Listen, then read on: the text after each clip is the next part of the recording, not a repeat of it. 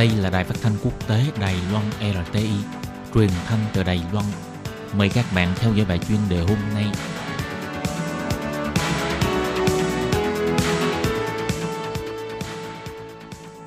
Minh Hà xin kính chào quý vị và các bạn.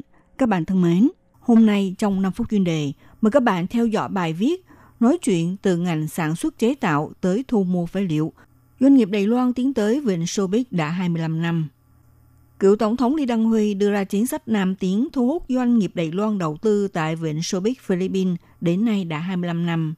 Từ ngành sản xuất chế tạo, ngành khai thác bất động sản cho đến ngành thu mua phế liệu do ảnh hưởng của lệnh cấm nhập khẩu phế liệu của Trung Quốc nên phải di dời cơ sở tới Philippines.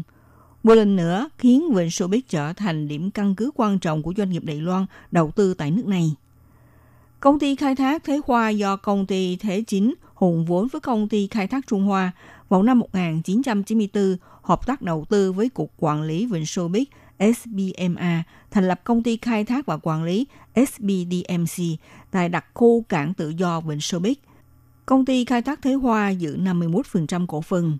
Ông Dương Khắc Thành, Chủ tịch sáng lập Hiệp hội Doanh nghiệp Đài Loan tại Showbiz, cũng là người tiên phong đầu tiên tại Philippines cho biết, vào thập niên 1980 là ông đã đến thành lập nhà máy tại Philippines, sản xuất quần áo, đồng phục bệnh nhân và các đồ dùng trong y tế dùng một lần. Sau này do mở rộng nhà xưởng nên di chuyển công xưởng ở Vịnh Xô tới khu cảng tự do Patan. Ông Dương Khắc Thành cho biết, năm 2002, ông nhận chức vụ Chủ tịch Hội Hiệp tiến Kinh tế Trung Hoa Dân Quốc Philippines.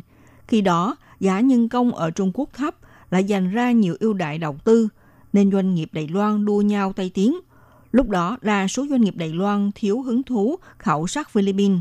Tuy nhiên, cùng với ý thức bảo vệ môi trường của Trung Quốc ngày một dâng cao, cũng như là nâng cao ngưỡng đầu tư và giá thành sản xuất tăng, doanh nghiệp Đài Loan chịu áp lực của cuộc chiến thương mại Mỹ-Trung phải ra đi, khiến sức thu hút đầu tư Philippines tăng lên, số lượng người khảo sát Philippines cũng gia tăng. Ông phân tích những năm gần đây, kinh tế Philippines có biểu hiện xuất sắc nhưng lương tối thiểu mỗi ngày từ hơn 20 năm trước khoảng 120 đại tệ, bây giờ đã tăng lên khoảng 280 đại tệ. Lương tối thiểu ở Trung Quốc thì tăng lên tới 300 đại tệ. Philippines có nguồn nhân lực dồi dào, điều chỉnh lương đạt mức ổn định là yếu tố quan trọng thu hút doanh nghiệp Đài Loan. Công ty Hitachi Đài Loan đã thành lập nhà máy tại Vịnh Soviet được 22 năm nay. Tổng giám đốc bộ phận chế tạo của công ty Hitachi Philippines Trần Khải Nam cho biết, Năm 2016, sau khi ông Rodrigo Duterte lên làm tổng thống, ông đề xuất dự án phát triển cơ sở hạ tầng với chủ trương xây dựng, xây dựng, tái xây dựng, tác động thị trường việc làm và sự vươn lên của ngành sản xuất, tạo sự tiện lợi cho kinh doanh thương mại, khiến người tiêu dùng cũng tăng lên nhu cầu. Ông cho rằng do nhu cầu tiêu dùng tại Philippines tăng lên, điều hòa không khí từ sản phẩm xa xỉ trở thành mặt hàng nhu cầu. Đối với doanh nghiệp sản xuất điều hòa không khí là bước chuyển mới – hơn thế nữa, người dân Philippines biết nói tiếng Anh có lợi tức dân số cao, tuy nhiên tiền lương có mức tăng không cao, đây là những lợi thế dành cho doanh nhân nước ngoài. Thế nhưng ông Trần Hải Nam cho biết, vấn đề lớn nhất của ngành sản xuất Philippines là chuỗi cung ứng trong phần thượng liêu, trung liêu và hạ liêu còn chưa được trọn vẹn. Quần thể sản xuất còn chưa được đầy đủ. Đây cũng là lý do tại sao khiến công ty Hitachi Đài Loan khi đó đầu tư Philippines phải dẫn theo các doanh nghiệp hiệp sức như sản xuất thùng cắt tôn, sản xuất nhựa, gia công kim loại tấm vân vân đến Vịnh Sobic. Ông Quách Dục Lương, trưởng điều hành công ty Richepont quốc tế, là doanh nghiệp thu mua phế liệu kim loại có cơ sở tại Vịnh Sobic cho biết, sau khi Trung Quốc có lệnh cấm nhập khẩu phế liệu, các doanh nghiệp thu mua kim loại và các phế liệu khác đều di dời tới Đông Nam Á. Tuy nhiên, Đông Nam Á cũng đưa ra chính sách quản lý rác thải ngày càng khắc khe.